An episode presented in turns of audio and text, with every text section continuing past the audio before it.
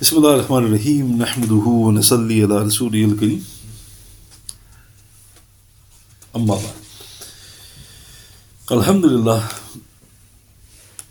tonight is the 9th of December in the year 2023 and Alhamdulillah we moved on to the 37th night that we're going through the exalted and dear life of the eminent companion Sayyidina Abu Hurairah radiyallahu and I'm steadily going through the subsection in which we're taking a glimpse into his incredible worship.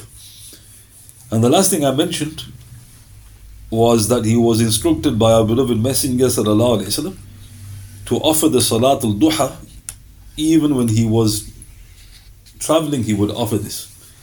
And I mentioned some of the virtues. So, just a few bullet points.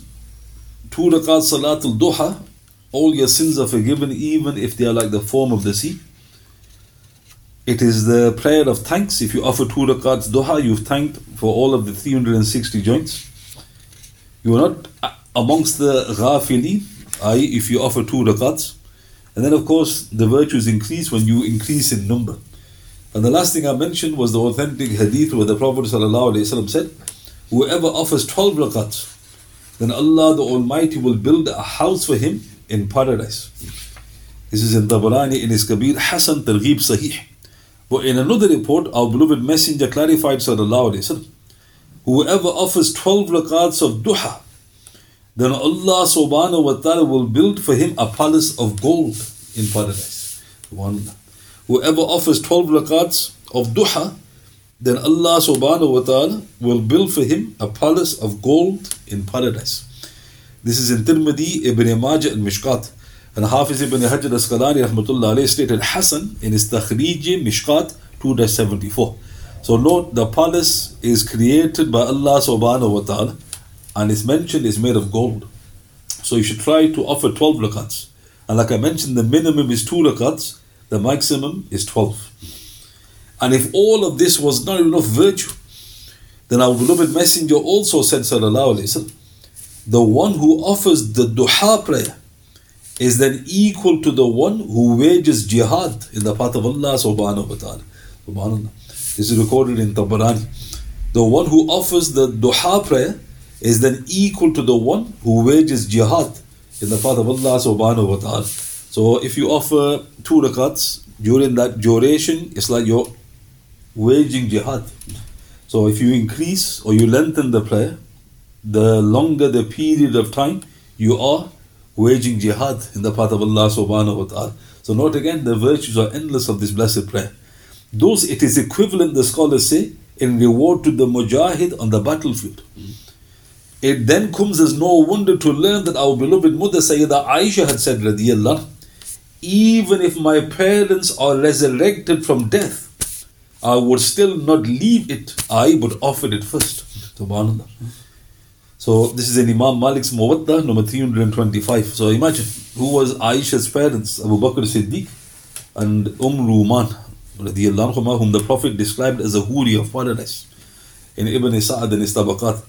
Even if somebody told our mother they've come back to life, she goes, I would still offer this prayer first.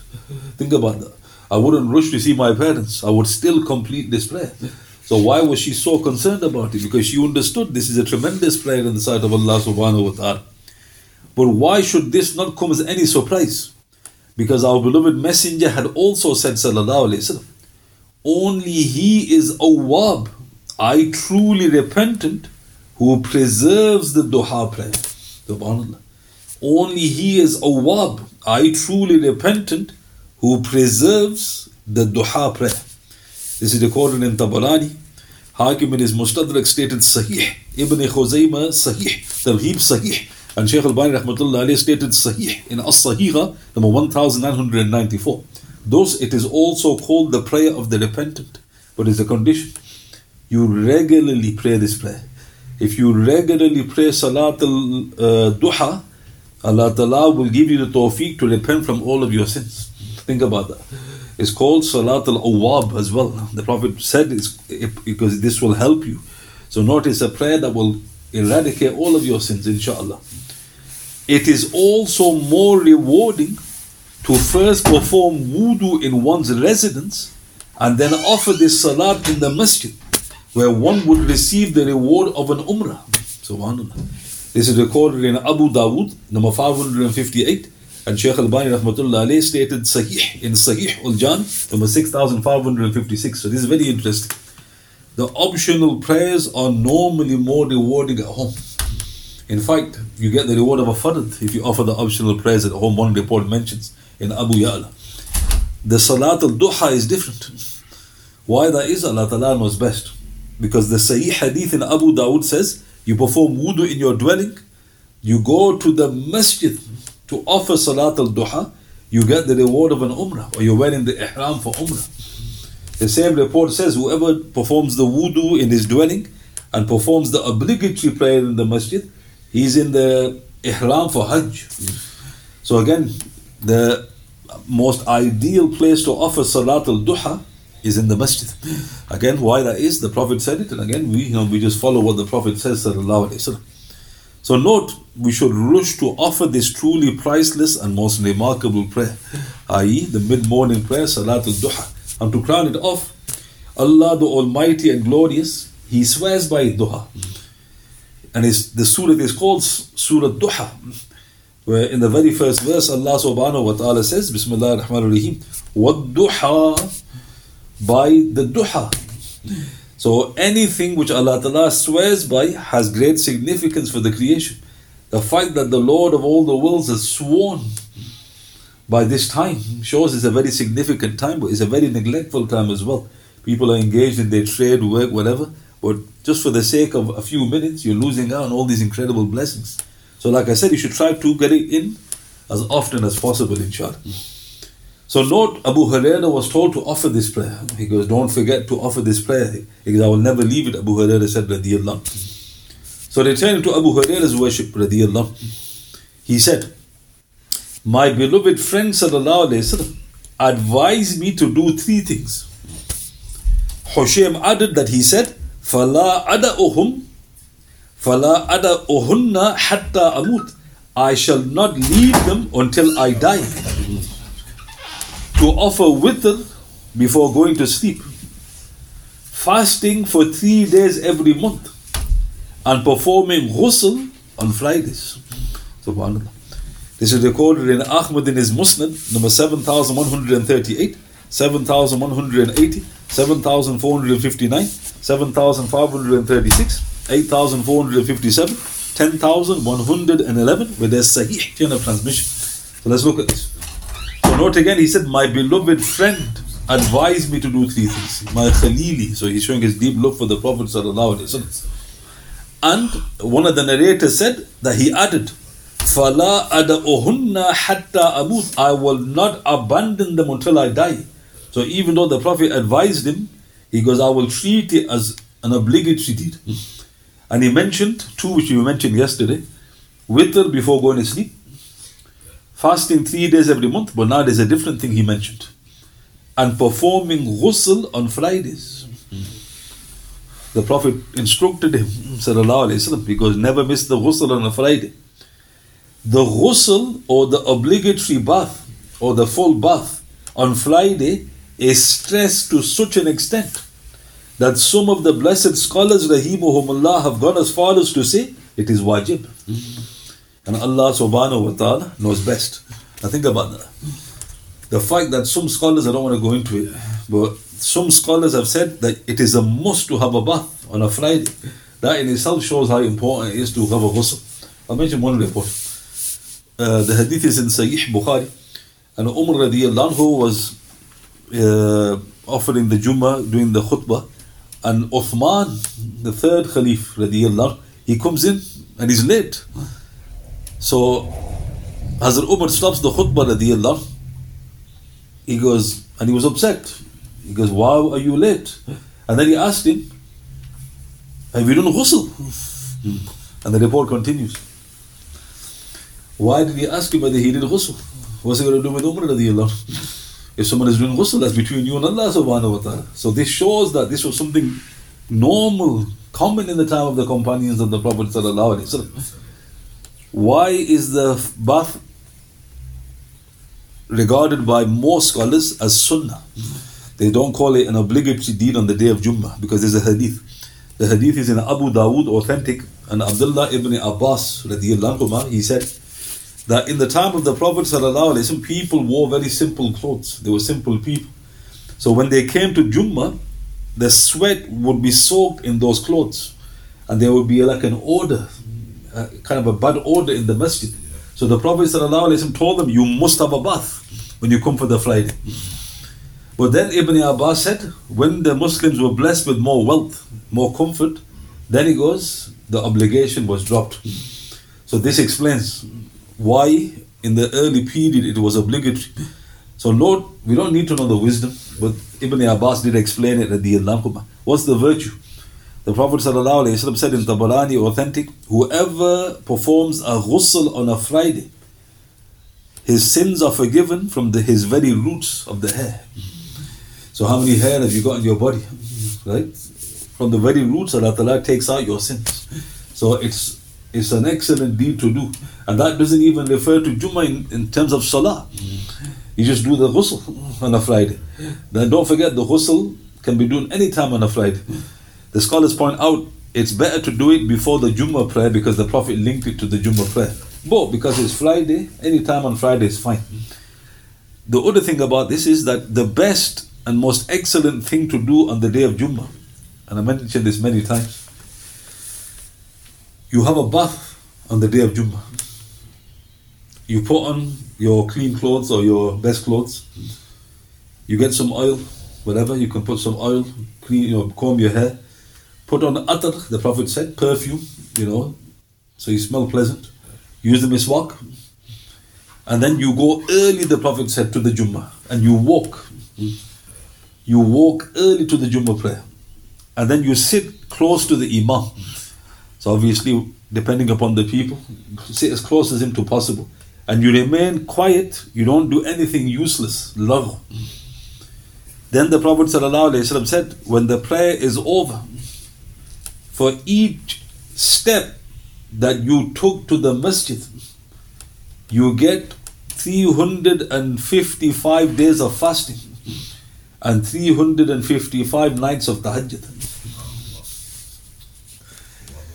Right? Now think about that. So one step, how quickly do you do one, you think what's half a second?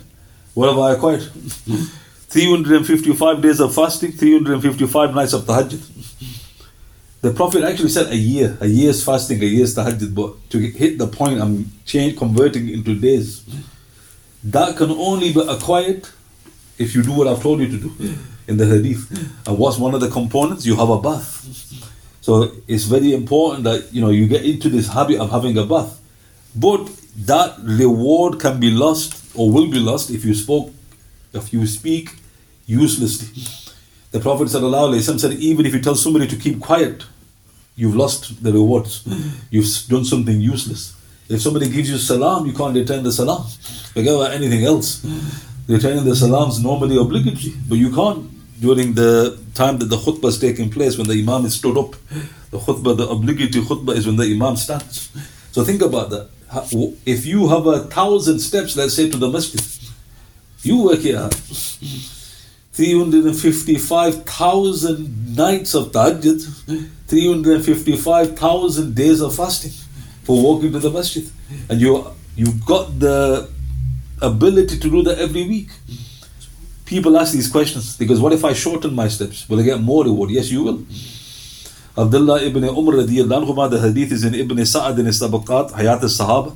It goes, he would walk so slowly, he would shorten his steps that an ant would overtake him. so why on earth would this young companion, famous companion, walk, you know, like this?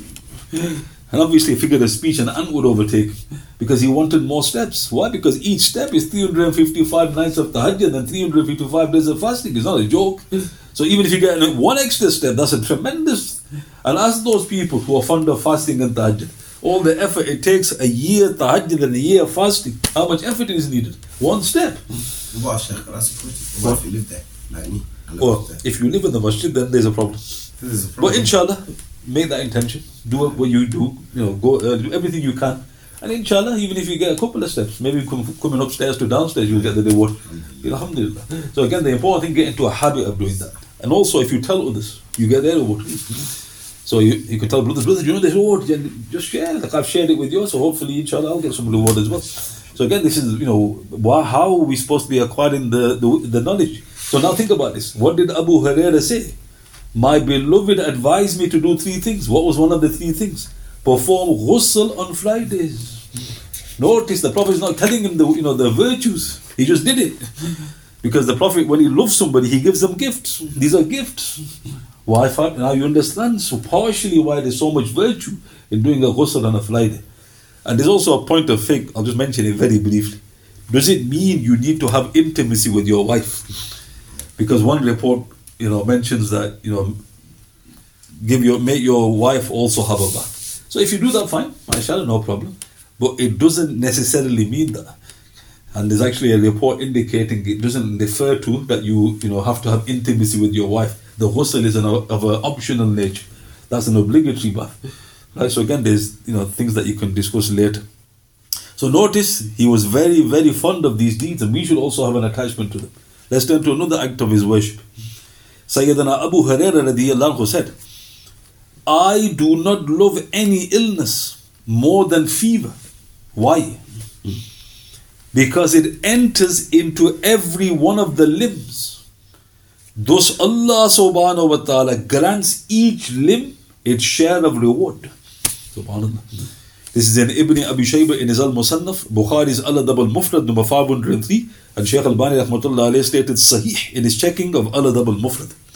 So think about that. How many illnesses are there? That's the doctor. You see those books they get out. You know, when they go, what's your symptoms? And you get that. What's he doing? Look how many illnesses there are. You know, even he can't register it all. You know, thousands, possibly hundreds of thousands of illnesses. Abu Hurairah radiallahu anhu said, the illness I love more than any other illness is fever. And he explained, because fever goes into every limb. Isn't it true? The whole body gets hot. Because nothing spared, right down to your toes. Every limb will get their share of its reward, and this is Sahih Hadith. So now explaining further. In Tabarani in his Kabir 1-169, Hafiz Dimyati in his Al-Matjar number 1801, Ubay ibn Ka'ab radiyallahu he said, Ya Rasulullah sallallahu alayhi wasallam, what is the reward for fever? Mm-hmm. The Prophet alayhi said, the person who is afflicted with it is rewarded with good deeds as long as his foot moves or a vein strikes upon him. Mm-hmm.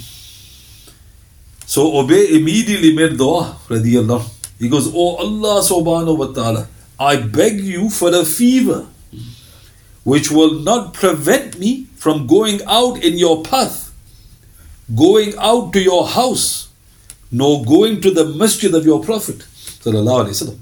His grandson, Muhammad ibn Mu'ad ibn Ubay ibn Ka'ab added, Thus my grandfather Ubay ibn Ka'ab always had fever. Radiyallahu. But let's look at this. What did the Prophet say about fever? If you've got it, you keep getting good deeds until it goes. Next follow on question. What good deeds? You know, whatever it is, you know, you're getting paid for nothing. You know, you're asking them questions for. You know, sick no, spiritual sick no in mashallah. Right? You got the spiritual sick no, you don't think, mashallah, whatever, alhamdulillah. But Allah is the most generous, you can expect tremendous rewards. So look at Ubay, another Sahaba. He thought, right, fever. He goes, Allahu Akbar. He goes, Ya Allah, but look at how important his dua was. He goes, give me a fever, but don't let it stop me from doing three deeds. Jihad, Hajj and Umrah, going to the masjid. So that shows these three deeds are very, very dear to Allah subhanahu wa ta'ala. And notice fever doesn't stop you from doing other things. You know, people still come to the masjid. You see a person, they feel a bit under the weather, he goes, what's up? It's got a bit of a fever. But a person usually goes to work, you know, does his business, it doesn't really affect him unless it's really serious. Now think about this. Note it is not just sins which are graciously being forgiven by the Almighty and Glorious when one has a fever, but good deeds are also being recorded. It's working on both sides of the scale. Think about that, right? Sins are being forgiven, getting wiped out. One report says, if I can remember correctly, uh, one day of one day of fever takes out a year of sins. If I can remember correctly, the hadith is in Tabarani. So sins are forgiven. That's not enough. You're getting rewarded in your good deeds. Both sides of the scales are being, you know, pulverized. Now, what's interesting? Ubay ibn Ka'ab always had fever. The report says that. So let me give you a proof of this. When Umar was the Khalif, so how many years after this incident was that? So this is the, the time of the Prophet when he got the fever. So let's hazard a guess. How many years did he have it in the time of the Prophet? Let's say three years. No, hazard a guess, three years, right? Umar's the Khalif. That's three years later. So now there's six years he's had fever. Halfway through his Khalifat, now that's 12 years altogether he's had fever. Umar radiallahu he decides to send four companions as teachers throughout the Islamic world because Islam was spreading to non uh, non-Muslim lands and they wanted people to teach them. So Umar radiallahu got six Sahaba together and he told the six, four of you need to go. Decide amongst yourselves. Now, what's interesting about this report made me laugh. What would we do in that situation? This is, you know, you've got to be honest. I think I can't go. I've got commitments. But this brother, he's not married. And this is the usual thing what happens. That person pulls himself out. The six were so noble that they told about others. So, for instance, they went, Ubay, Ubay doesn't need to go because he's, he's always ill. Now, what was ill? There's a report. Why did they say he's always ill? You know, people just read the report. Is he, is he got chronic illness? What's he got? He just had fever all the time. So they use that as an excuse because he doesn't need to go. And Abu Ayyub is too old. Abu Ayyub at the time was about 70 something. So straight away, look how noble they were. They put all the brothers out of the, and then they put themselves forward. Who were, who were the ones who put themselves forward? Abu Darda, Mu'ad ibn Jabal, Ubay ibn, no, there's, there's four. Ubad ibn Sabit, and there's another Sahaba. They all went and they never came back. Look at their love for the command to share the deen with the, with the rest of mankind. So he was always had fever. Now think about it. If he's had fever for 12 years, what's happening to his scales? Like banging out all his sins if he's got any. Showering rain of good deeds. This is the Sahaba. Right? And when we get fever, you know, we're just off our head straight away, get paracetamol. Right? What's up? What do you paracetamol for? Well, I can't function, right? but there's only fever, let it run its course. You know, want to knock out the fever that's taken out all the sins. And he goes, No, brother, you don't realize how I can't concentrate. Then you think, My God, brother, you don't have for the paracetamol. Then you think, Will I still get the what? You, you, it's gone. You've had medicine. Right? Just let it run its course. And what's interesting, fever, fever usually does not prevent one from other acts of worship and activities. And it's not the main illness. It's a bonus from the illness. So, for instance, you got a flu. That's the illness. What's the symptom? Fever. You don't say I got fever, brother. You got flu, you idiot. It's fevers, you know, the bonus. So if that's the reward for the bonus, what is the reward for the illness? You know, think about it. You get infection. What happens? Severe fever. But that's not the illness. They go, oh, no, that's the uh, symptoms of the infection. You got to give them antibiotics. So, look how merciful Allah subhanahu wa ta'ala is. But yes, you can get fever without illness. That's possible as well. But notice, normally that's not the case. You get a headache, yeah. fever. Right? Your body starts heating up. Why? Because it's trying to fight off, you know, the illness. But that is how precious it is. Now, another report, just to add this. When fever came, the Prophet ﷺ, he made dua. He goes, Ya Allah, send the fever to Quba. So when the fever went to Quba, they all felt they all got fever. So they came and goes, Ya Rasulullah, we've all fall ill. So the Prophet ﷺ said, told them, he goes, Oh, this is the fever. He goes, Ya Rasulullah, did you send fever to us? He goes, Yes. And then they asked him why, and then he told him. They goes, Alhamdulillah. right? So why did Allah Ta'ala send the fever to Quba? Because it's a blessing from Allah subhanahu wa ta'ala. But the Sahaba didn't know in Quba. They thought, what's happened? Why have you all fallen ill all of a sudden? It was a blessing. So next time you get fever, look how tragic people start cursing it. Bloody got fever. Brother, astaghfirullah, Allah Ta'ala's shouting you with blessings. And you're coming out with, you know, you're effing and blinding, astaghfirullah. Well, have I got fever? Say, brother, you know, astaghfirullah, you know, you're walking around with mountains of sins. And you don't, you don't want to get forgiven. And Allah Ta'ala has intervened. Why? You're not even asking forgiveness. It's Allah Ta'ala is intervening, saying, I need to get his sins taken out. So when fever comes, Alhamdulillah, you know, you can treat fever. Don't go around saying, Brother Yusuf said, don't take paracetamol. You can take it, no problem. But yeah, of course. And also, just to add, this is important. When you get a cold or a flu, the fever helps to fight the cold and the flu. If you take medication and the medication is taken out the fever, that means the cold and the flu will get worse. Or it'll take longer to get rid of. So even logically, why are you taking the paracetamol? Hmm? Right? Paracetamol for everything, right? It's just uh, knocking, knocking it back, stuff. So all I mentioned today, again, was some other aspects of the worship of this great man, radiallahu but I wanted to highlight some of the virtues, because I'm going through all these acts of worship of his, but what are the virtues? There must be virtues. And notice, we need to learn our deen. When you learn your deen, you start getting envious. You can't wait for fever now. You think, oh, imagine somebody walks, why is he wanting fever? You don't know, dear? You don't know. You should learn your deen. It's a blessing from Allah subhanahu wa ta'ala. Purifies you. Imagine a year's sins forgiven for a day of fever. Not a day, sorry, it was an hour. An hour fever. One year's sins forgiven. And one of the scholars explained it.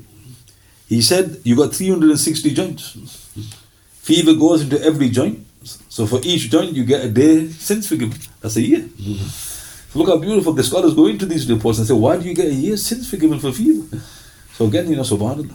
Ubay ibn Ka'ab, the one who was called the man of fever, he also did the Durood Sharif non-stop. He was called the man of Durood, uh, Salat al-Nabi. Why? There's a hadith in uh, Tirmidhi Hassan, and the Prophet ﷺ said, you should increase in your salat upon Ubay. So Ubay goes, Ya Rasulullah, thought about it. He's, I'll do half of my spare time, I'll send salat upon you. He's, if you increase it, it's better. So Ubay's thinking, right? Then he goes, a third of my time. Because if you increase it, it's better. And then he went on, and then he goes, All of my spare time, Ya Rasulullah. The Prophet ﷺ said, If you do that, obey. Allah Ta'ala will take care of all your woodies in this world and the next. Think about that. Nothing left to be said. You either got some problems in the world, Allah Ta'ala will deal with it. Or more importantly, in the next, Allah Ta'ala will deal with it. But you, what is what must you do? Do Salat al Nabi. So Ubay ibn Ka'ab, look at the state he was in. All the time Salat al Nabi in his spare time. And fever. These were the men, right? Why? Because they knew, because we're here to worship Allah subhanahu wa ta'ala. Now you get crackpots, they go, oh brother, you shouldn't do too much to Why? Because you should do zikr of Allah. Because you crackpot. The Durood is zikr of Allah. Because what's the first two words you say? Allahumma, oh Allah. Right? Because it's just, just asking Allah to send blessings upon the Prophet. But I'm benefiting Both in this world and the next. So again, you know, you go berserk with regards to these glorious uh, deeds. Are there any questions you'd like to ask? سبحان بحمده سبحانك اللهم بحمدك اشهد ان لا اله الا انت استغفرك واتوب اليك وبالله من الشيطان الرجيم سبحان ربك رب العزه عما يصفون السلام على المرسلين الحمد لله رب العالمين بسم الله الرحمن الرحيم والاصل الانسان لفي خسر الذين امنوا وعملوا الصالحات وواصلوا بالحق وواصلوا بالصبر سيد الله